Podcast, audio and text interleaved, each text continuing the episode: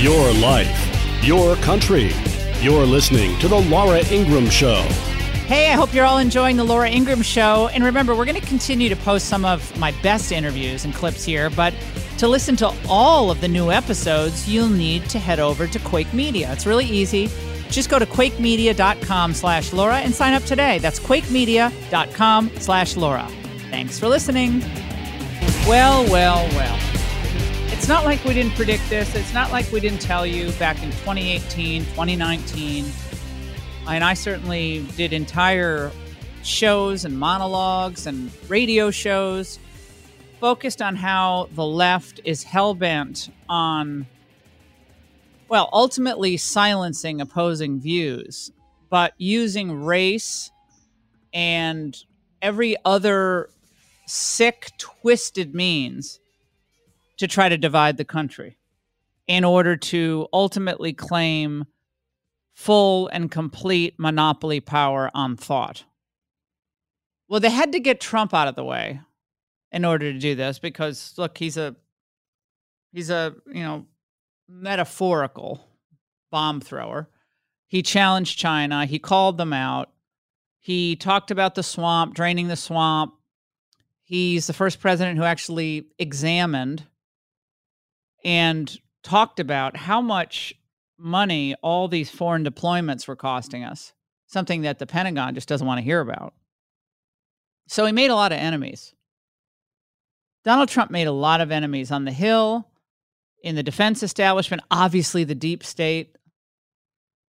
And then you add on to that mix the layer of trillions of dollars when you add it all up in wealth from Chinese oligarchs to big tech oligarchs here. You add that together and it's almost an impenetrable, you would think an impenetrable force of political nature that would be impossible for pretty much anyone to overcome. And he still came pretty close. And from the very beginning, it was clear that if you wanted to have free expression and a vibrant middle class in the United States where our values were respected and not vilified, that, number one, Trump couldn't make any dumb mistakes. He couldn't entertain or, I would say, give any running room to the nuts who are following QAnon or any of these other groups. He couldn't give even a millimeter of space for them to run through. And at the same time, we needed to have probably a different response in many ways to COVID and so forth. I think that giving all the power to Fauci was a huge mistake. But they wanted us all to live on a college campus for years. They don't want us to ever leave a college campus. They want to be able to kick us off, kick us out at any time, bring us up on charges where we don't really have any representation. The charges here are just being a conservative, by the way. It's not going into the Capitol. We'll get into this in a moment with Harmeet Dhillon, who has represented so many people who've had their constitutional rights trampled over the years. She's a just brilliant litigator. She has an incredible law firm in San Francisco. And she predicted this as well. They would make, people say, they're going to make a run on the guns? Well, of course they're going to do that. They're going to make a run on you as an individual. Joining us now, Harmeet Dhillon, civil rights attorney, founder of the Center for American Liberty. Harmeet, is any of this surprising that big tech would work to deplatform the president of the United States with the adoring response from the, quote, liberal Democrats? Well, Laura, thank you for having me today. And you're absolutely correct in everything that you just said. Not only is it not surprising, it has been predicted by any of the attorneys who've been looking at big tech's monopolistic and cartel behavior over the last several years. In fact, dating back even to, I would say, 2017, when my then client James Damore was fired from Google for questioning their groupthink. In the course of that lawsuit, it came out that even at that time, Google was using race and religion and other targeting factors to decide who was able to post videos and what kind of videos were posted on YouTube. And, you know, the other companies have now been found to have done the same. And it is really just the last step that the president was deplatformed. His followers have been consistently deplatformed over the last 4 years from the big social media platforms. So this was predicted. I'm sorry that the White House did not take action when they had a chance, and we're all going to suffer for it in America. Well, and what's incredible to some, but again, it shouldn't be surprising to anyone who knows history, Harmeet, is that when they decided to deplatform Alex Jones, most people just stayed away from that issue because Alex Jones is Alex Jones. You don't want to be tainted by Alex Jones. You know, Sandy Hook, you don't want to go near that, okay, for obvious reasons. So people said, oh, that's just Alex Jones. But then it never was about Alex Jones. That's why you have to be a purist on these big corporate forces that have outsized power and influence. They have the power of... Oh, they have more power in many ways, except they don't have a standing army, but they have more power than many of our allies because of their sheer size and wealth. And of course they do. And Laura, a lot of Americans take for granted the First Amendment, but beyond that, our principles of freedom of speech and open discourse in this country, that is not the norm in the world, including democracies in the world. And so a lot of other countries in the world do have censorship policies, do have laws that punish speech. You know, even in the UK, their policies are more repressive. And so Americans just thought it would never happen here. They relied falsely on institutions like the American Civil Liberties Union that used to stand up for unpopular speech. But the ACLU stopped standing up for unpopular speech about 15 years ago. And, you know, today they're on the sides of repressing people's speech, indeed, and looking the other way. So what we see here, Laura, is that these big tech companies and their woke employees are absolutely dictating the future of elections in this country. And I believe this past election was dictated by selective censorship. For example, Facebook targeting messages to get out the vote only to Democrats on its platform. And, you know, nobody is holding them accountable in election regulation either for their behavior. Yeah. And Harmeet, I think, again, that's where the focus should have been.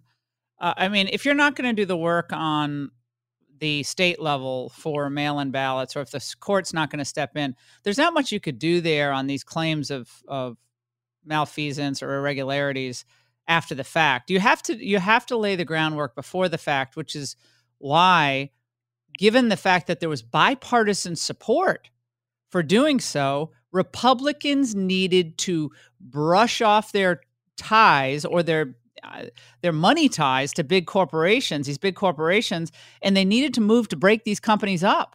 And you warned about, Harmeet, you were warning about this, long before 2017 even. And I've been warning about it my whole career. Yeah, yeah. I saw it coming, and, you know, I've been reluctant when I'm one of the few people who read the fine print about Gmail.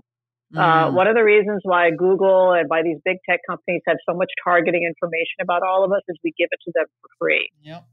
Google mines your emails. I never understood it when clients would email me with their problems about big tech companies persecuting them on a Gmail account. The first thing I would say is, don't use Gmail, use ProtonMail, use some other independent, use your own, go buy your own domain for $15 and don't use Gmail as the back end. But people don't get it. You know, we are suckers. We love things that are free and convenient and shiny. We don't look behind it as to, you and I both know as mature people, nothing is ever really free. And what we have sold in exchange for this convenience is our freedom. You know, when I told people, hey, you see people getting canceled off of social media, look at what they do in China. Next thing you know, our social media scores are going to be used to prevent us from banking and from other services. That's exactly what happened this week to the president of the United States. His banks are dropping him. The Republican National Committee servers, Salesforce.com is interfering with their ability to use their own data. And many more of us, people like you and I, are going to be, I am sure, punished for our standing up strongly for our country's freedom. But I think, Harmeet, this never works. I mean, this really doesn't work. And I think they'll have short-term gains and clearly have some short-term power plays here. But in the end, I do believe that if this continues unchecked, unabated, courts don't step in, et cetera, I think we're just going to have to develop our own ways of living. We're going to have to go to our churches or our temples. We're going to have to take care of our families. We're going to have to start our own companies, our own businesses. I mean, it's if that's the way people are going to be, then that's the way we're going to have to operate until we can develop a critical mass of people to overcome this. I mean, that's just I think you're going to have to happen. Well, you're absolutely right, and there'll be a little bit of a gap here, but eventually some of our new social media companies will get their own servers, and we will find workarounds, and we will have learned the lesson, and we will come back. Because what these companies are not calculating, and frankly, as you and I both know, a lot of what's happening right now is simply a spasm of virtue signaling to impress the new overlords on the left. Mm-hmm. And it is, in some ways, corporations taking cover because they're afraid of mobs. Well, shame on them. But what they are underestimating is the population. So in our cities where all these companies and their decisions are made, everybody is liberal. But in America, half the country voted for President Trump and voted for Republicans. Those people have, trillions of dollars of purchasing power and banking interests and needs, and they will find a way to communicate through, listening to folks like you, using traditional means of communication, talking to one another. That's a novel concept. And eventually, I think we will be able to build a different economy. That's not a good thing, by the way. I think having an apartheid economy in America is going to reduce our stature in the rest of the world, which is one of the goals, I think, of China. And my biggest concern here right now is not whether I can get on Twitter freely, but what is China going to do with the Biden administration, which it is too close to, without critics, to talk about it. Well, that is my biggest concern. Yeah, mine too. And I've been writing about China for 25 years. And I would say this, Harmeet, when you saw the comments from President Xi this week, they think they have the wind at their back. They believe that they have the wind at their back. They believe that they have absolutely found a way to represent to the world that democracy is a thing of the past. Xi has issued an unusually upbeat assessment about China's future, noting that the time and situation were on the country's side. Absolutely. And all of the big tech oligarchs, they've all bet on China, clearly. They're not betting on the United States. Well, and they've been doing that again for some time. When you began to see Google go to China and open up artificial intelligence research labs there. Yeah. Well, and by Chinese law, they had to share that information with the Chinese government. Mm-hmm. The social media scores that you see there are not far away. When China puts up these cameras to track the facial characteristics of Uyghurs and use that to keep them in their place, we're going to be told in the name of safety, we'll have surveillance here in this country, and that will further be used to control us. That is coming. So America needs to prepare for it. And prepare for it, intelligently, and figure out how we are going to outsmart these folks and take our country back at the ballot box in the next two cycles. That's going to involve, by the way, some new Republicans as well. I would like a refund on some of the Republicans I've been supporting over the years. Oh, the worst.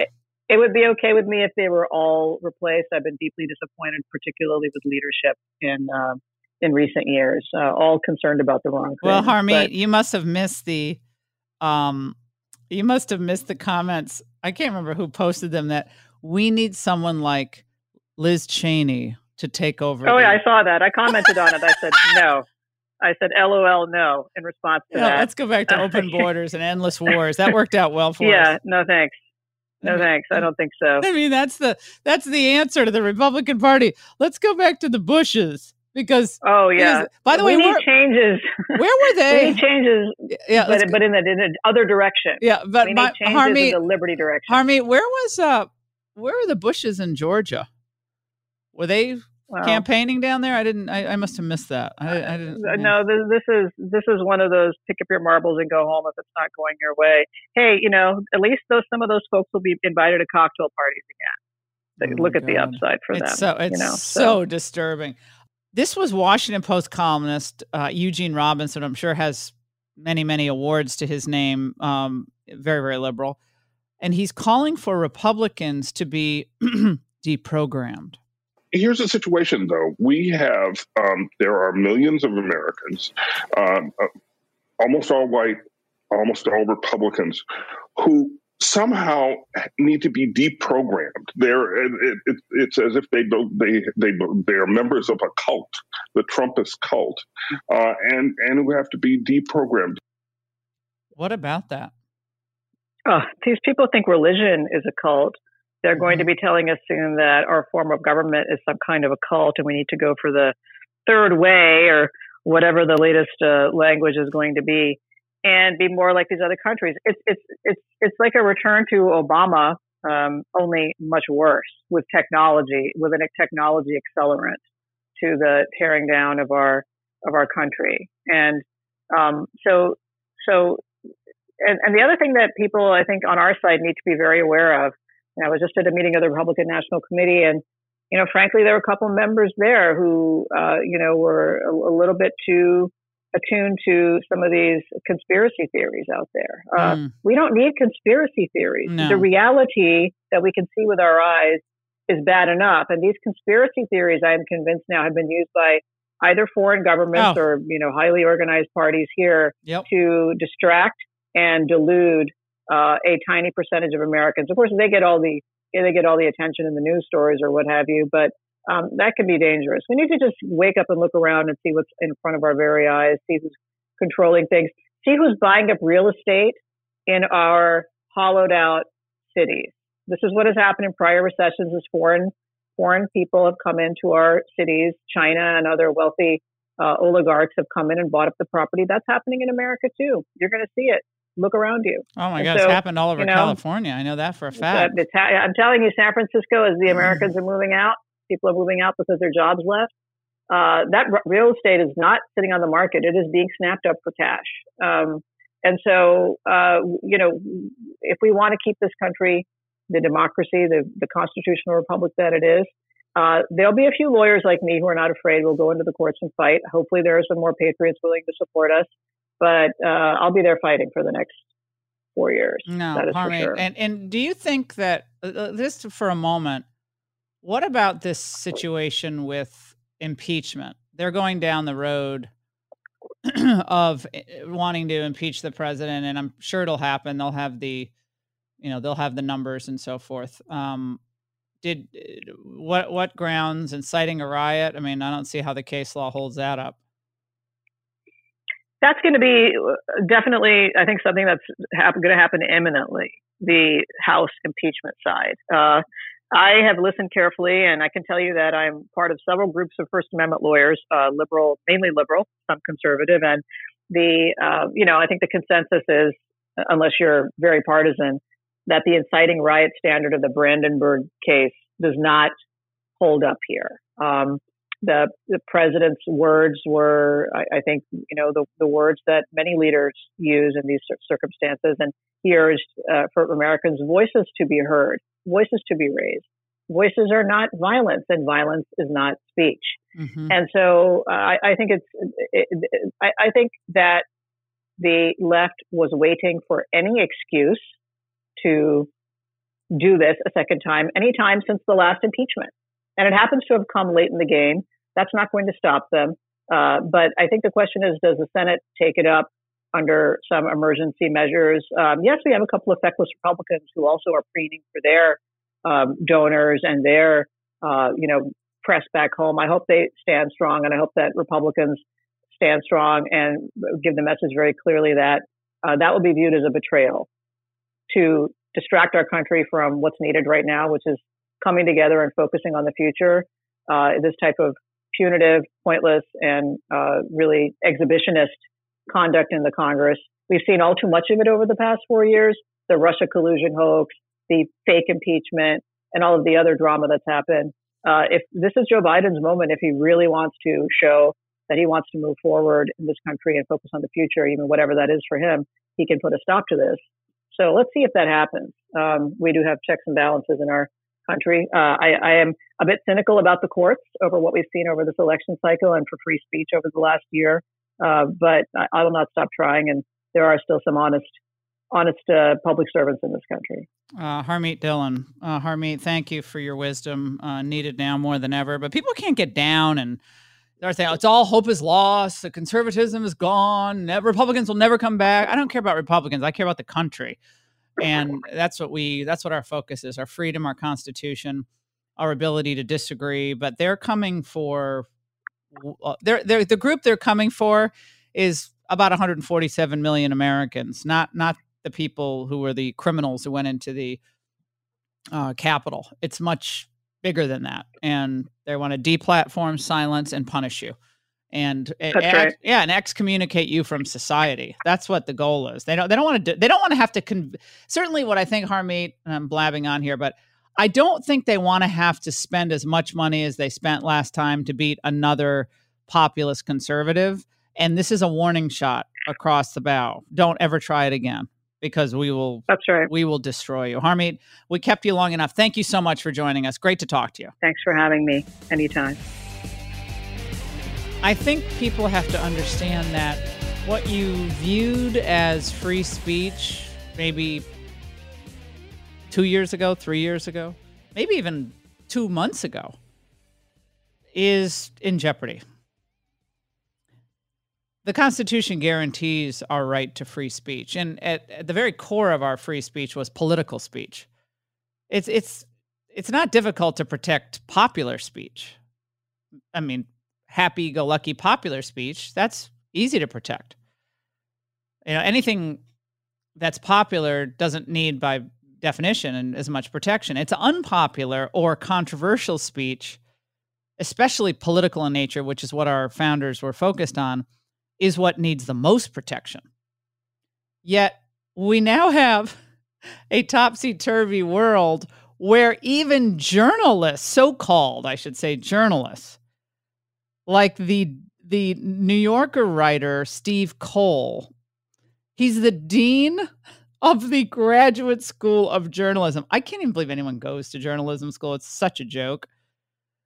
And he's actually afraid of certain people having an actual voice. Those of us in journalism have to come to terms with the fact that free speech, a principle that we hold sacred, is being weaponized against the principles of journalism. And what do we do about that?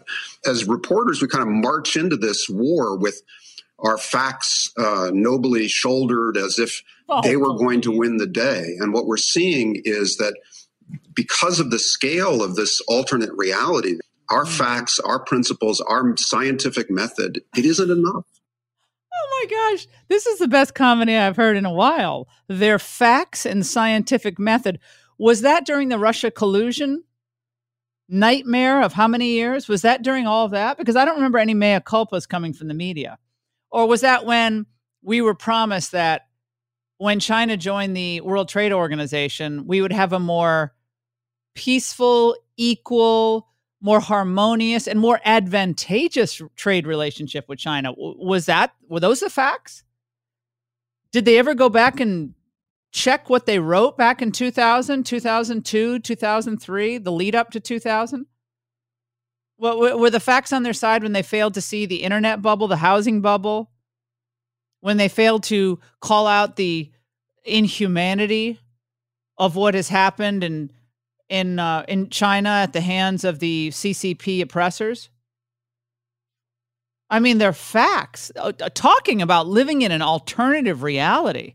So just get to what he's saying here. What he's saying is, because our viewpoint, our view of the world is not shared by all Americans, the Americans who disagree with our viewpoint, and it is a viewpoint, he's talking about a political point of view. He's not talking about, quote, facts. If you don't agree with us, you don't have a voice. That's the very heart of the First Amendment. But that's where this is going. The politicians don't want to have to defend their policies, and, quote, journalists don't want to have to defend what they write or say. The New York Times, quote, reporter and creator of the 1619 Project is now claiming, as again, as so many of us predicted, that you don't have to burn a cross on someone's lawn to be a racist. You just have to believe in a conservative outlook. Did the tax cuts benefit low-income white Americans? No. Does deregulation benefit low-income white Americans? It does not. But what we know is that racism, that nationalism was created as a tool of economic exploitation. It was created to exploit a black labor force, but also a poor white labor force, where white people will vote against their own economic interests because it means that they are still above the lowest person on the totem pole, which under Donald Trump, of course, would be Muslims, would be Latinos, and would be black Americans. That's right, Nicole, because that's why we had more Latinos voting for Trump than ever before. And we had an increase in the Latino and Asian turnout because people are stupid. That's the argument here, is that they're stupid. They're voting against their economic interest. Now, is she actually aware of the economic data from 2019? I mean, I tweeted back at one of these exchanges because it was so stunning to me that people, again, who are actually programming our kids' curricula across the country. Speaking of lying and not telling the truth, 2019, CBS News, the U.S. Labor Department, Forbes, all of these publications, media outlets had to admit, because the facts were on our side, the biggest percentage median household income jump went to low and middle income workers in the United States under Trump pre-pandemic. Through 2019, we had had the biggest jump in income. I believe it was 4.5% at one point.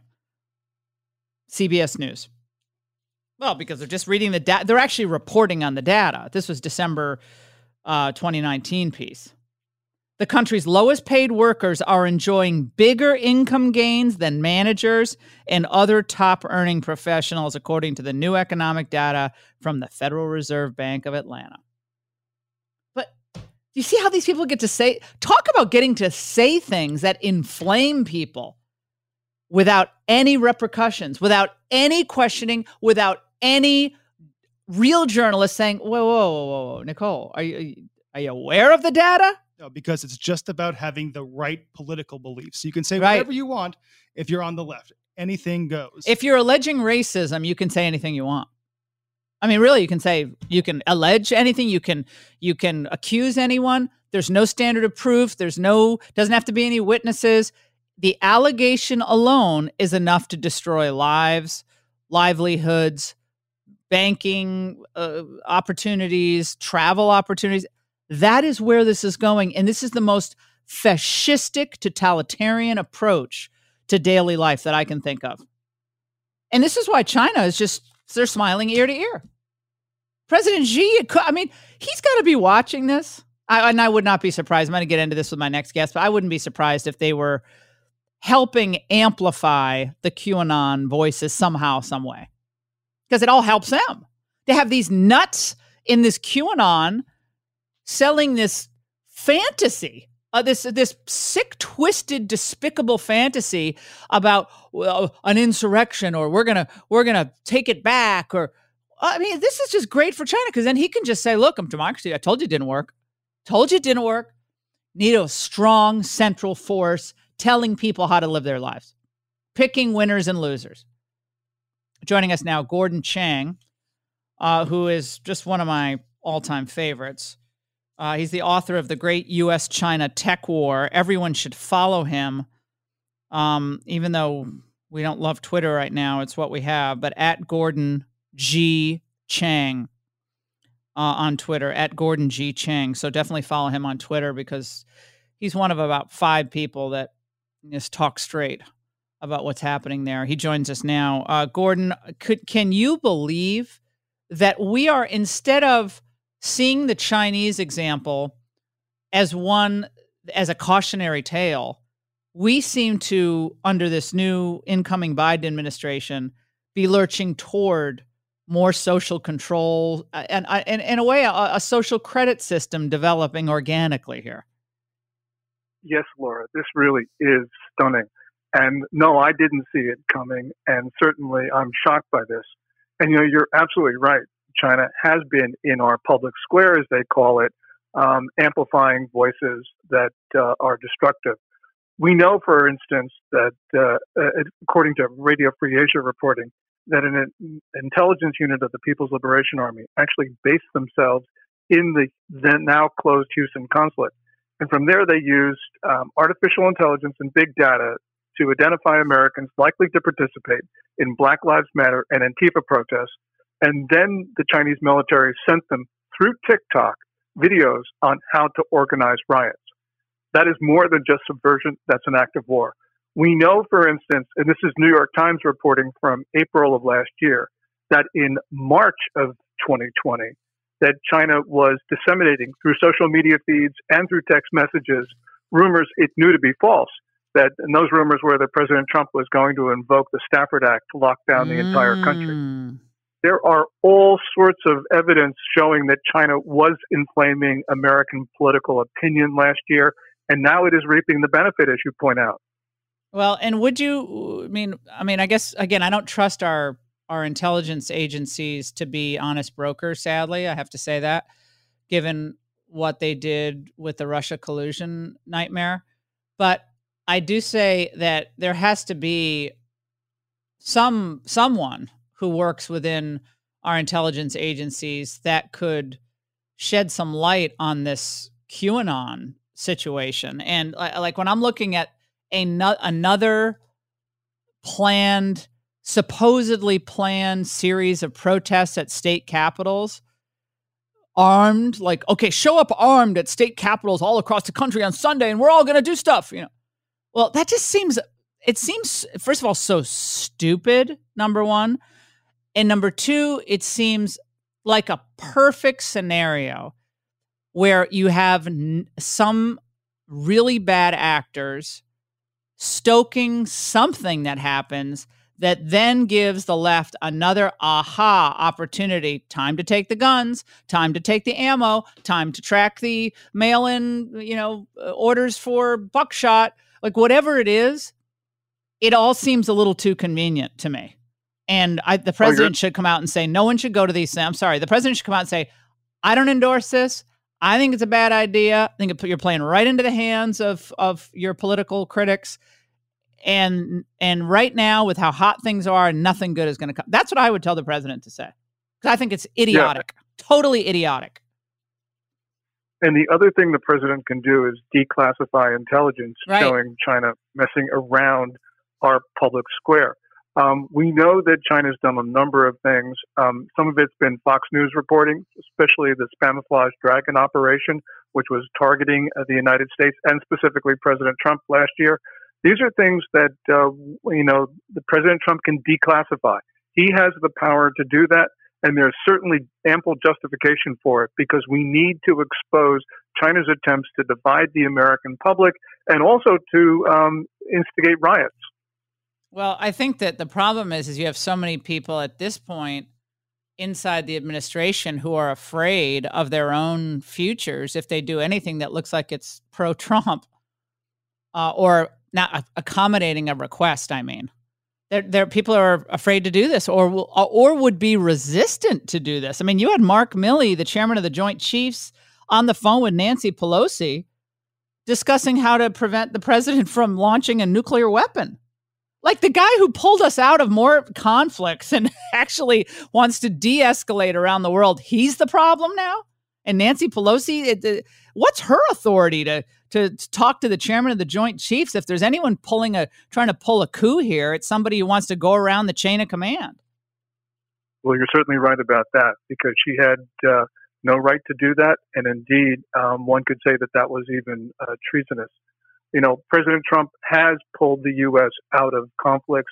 He's avoided them. When he's had to use force, he's done so judiciously, for instance, against Iranian attacks against the United States. So this really is quite stunning for her to have tried to undermine President Trump's authority.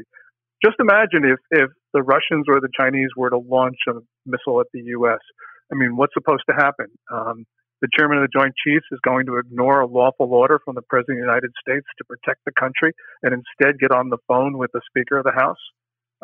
That's just there are no words for that, Laura. And I'm glad you mentioned that. Yeah, I have a question for you. Like, how can we live in a country where the president of China has greater access to the American people than the president of the United States on social media? Yes, and that's actually true because, as we all know, Twitter suspended President Trump's account, and yet he has not suspended the accounts of Chinese representatives or the Global Times, Communist Party propaganda.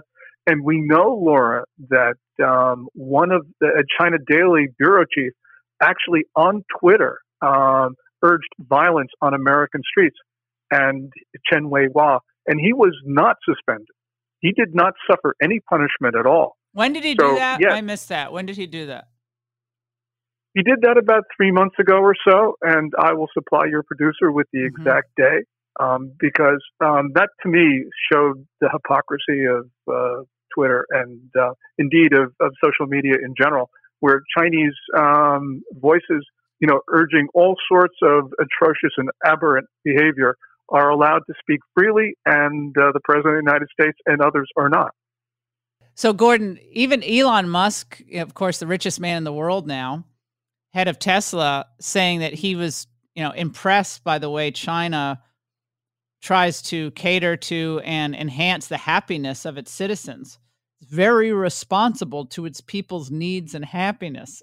And so I'm thinking, okay, Elon, well, China's not bigger. China's electric car company isn't bigger than yours, but they're coming.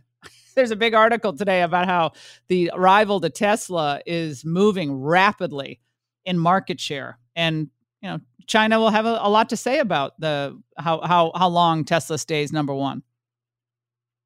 Well, that's certainly true. And we know that China has, through a recall, which was unjustified, tried to inhibit Tesla sales in China. They will steal his technology. This is what they've done with other foreign investors who have committed large sums to China.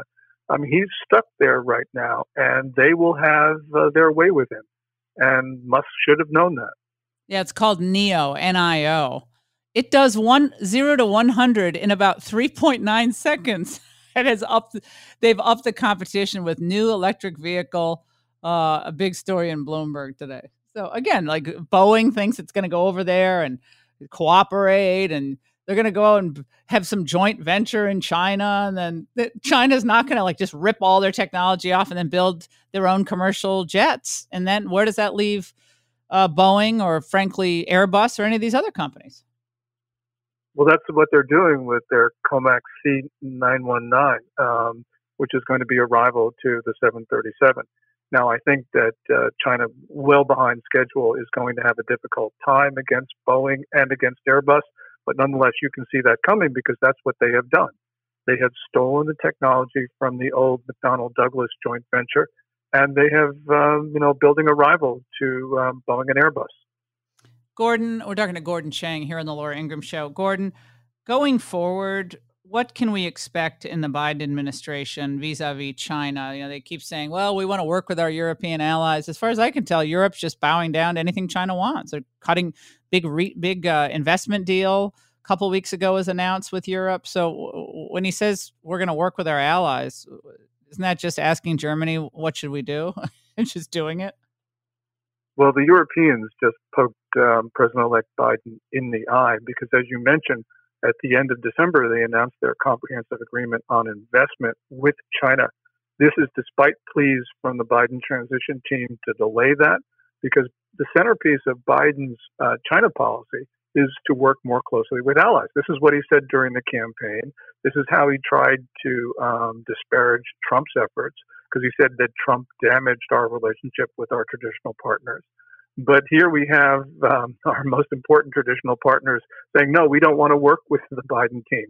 So I think that they'll find out that President Trump's approach to dealing with China was indeed the right one, which is to impose costs.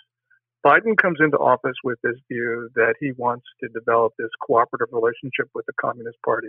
This is engagement theory that reigned for 5 decades in Washington, and it's responsible for producing the disaster that we now have. Trump changed that. He started imposing these costs on China for unacceptable behavior. And that was a big step forward. And unfortunately, we can expect from what Biden's team has been saying that they will move backwards to the old policies that didn't work. This was Michael Bloomberg back in 2019 in an interview with what they call Firing Line, but it's a long way from Bill Buckley. I can say that. Let's listen. The idea that the Chinese government is responsive to sort of a democratic expression of fresh air, come on, clean air. Of course they are.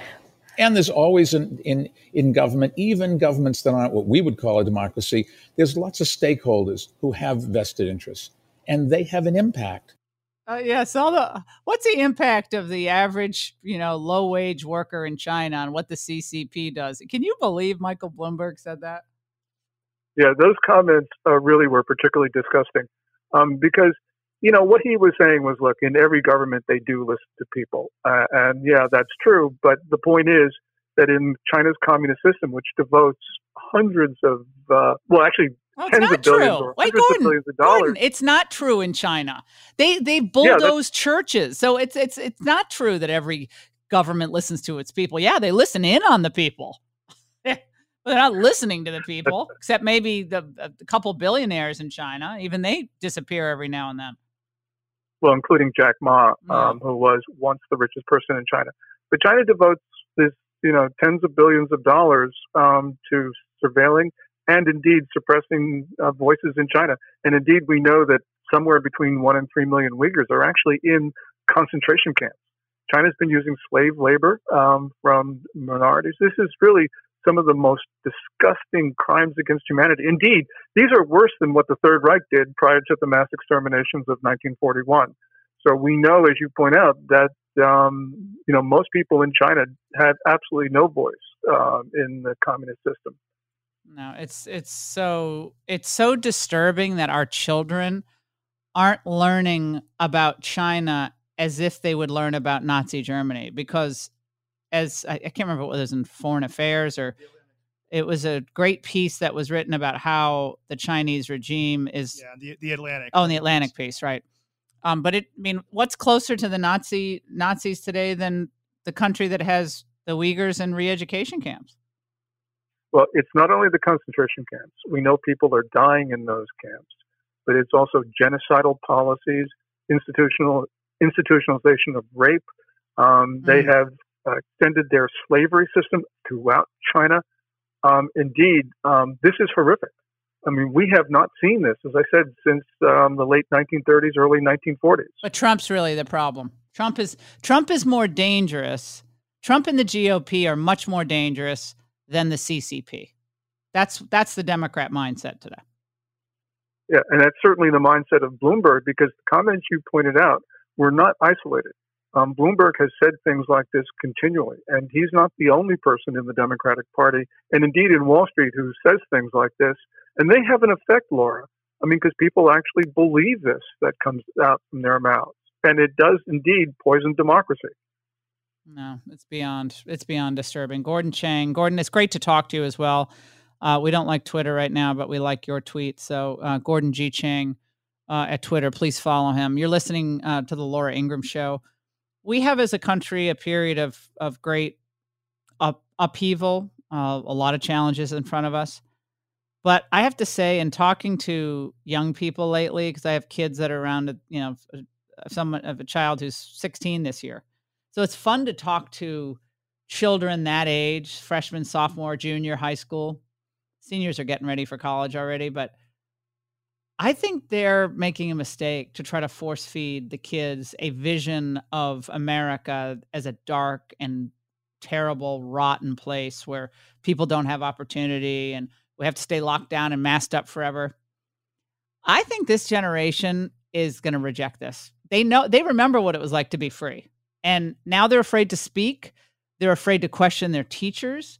It's not just on college campuses now. It's going into fifth, sixth, seventh grade. And I talk to a lot of these kids. They don't buy into it.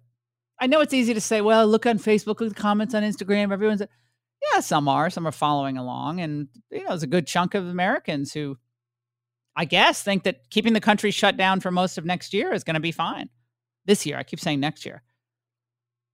But if you think America is going to survive another a year-long economic social distancing shutdown, well, you don't know Ron DeSantis well. You don't know Texas. You don't know South Dakota. You're just going to see blue state America fall behind. They're just going to keep falling behind. And red state America, look at their economies. Look at their GDP of Florida and Texas right now. Unbelievable. South Dakota has the lowest unemployment in the country. Why? They're open. A friend of mine was just in Florida, and she said, you know, I felt like I could breathe. I said, well, did you wear a mask? She said, yeah, you know, I wore masks if I was anywhere around people, not outside. When I was outside just walking, I didn't wear a mask. No, I wasn't around anybody. She said, they're not that nutty in Florida. And I said, well, you know, that's nice. You forget quickly what it was like to be free. But I think these young people, see, they want their lives. Can you imagine losing your freshman year in high school because of COVID? You're losing an entire year of the one experience you have of being a young person and learning and being with you, socializing, dating. You're losing it. Yeah, I think for college kids, it's especially worse. You know, your first year outside of your parents' home, and then, oh, nope, time to go right back home and learn from home the entire time. Or being inside and not being able to talk to your other friends. You just have your little cohort. You can't speak or see anybody. Anyway, well, what can we do? We're going to fight in a good way. We told you that it was wrong to get people's hopes up about the aftermath of this election because I could see where that was going. And I don't say, see, I told you so, but see, I told you so. I knew it wasn't going to turn around. And fomenting any type of violent reaction or you know, words that could be twisted and used by really nefarious forces, China included, to seek more division in our country. It's just never going to end well. It's always a bad place to go. You know, I said this before, but it sounds trite. I'm going to say it anyway. We got to love each other more. We've got to hold on to our freedom, be good to our family and friends, try to respect one another, and call out injustice even when you're worried about your own personal future. You've got to call out injustice. I don't care what political persuasion the persecutors happen to be from. If it's right wing, left wing, if there's injustice out there or persecution or violence, there's no way we're in favor of any of that. It's a nightmare. We saw it last summer. We saw it on Wednesday. And we've been consistent, unlike some people. You're listening to The Laura Ingraham Show. Thank you for joining us. Remember, follow us. Go to QuakeMedia.com/Laura. And also just tell your family and friends. You can find clips on social media until they ban us for being reasonable. Well, why did you ban them? Well, they were reasonable. Oh, okay. So you know, share the clips. And a lot of people now are finding that it's nice to have a community of folks who can share ideas freely and respect one another and have a longer conversation about the issues that are in front of us, and at the same time have a lot of fun. Remember the pursuit of happiness in your daily life. You got to pursue happiness, not just get all down about politics. Enjoy yourself. And remember, America, now and forever, The Laura Ingraham Show.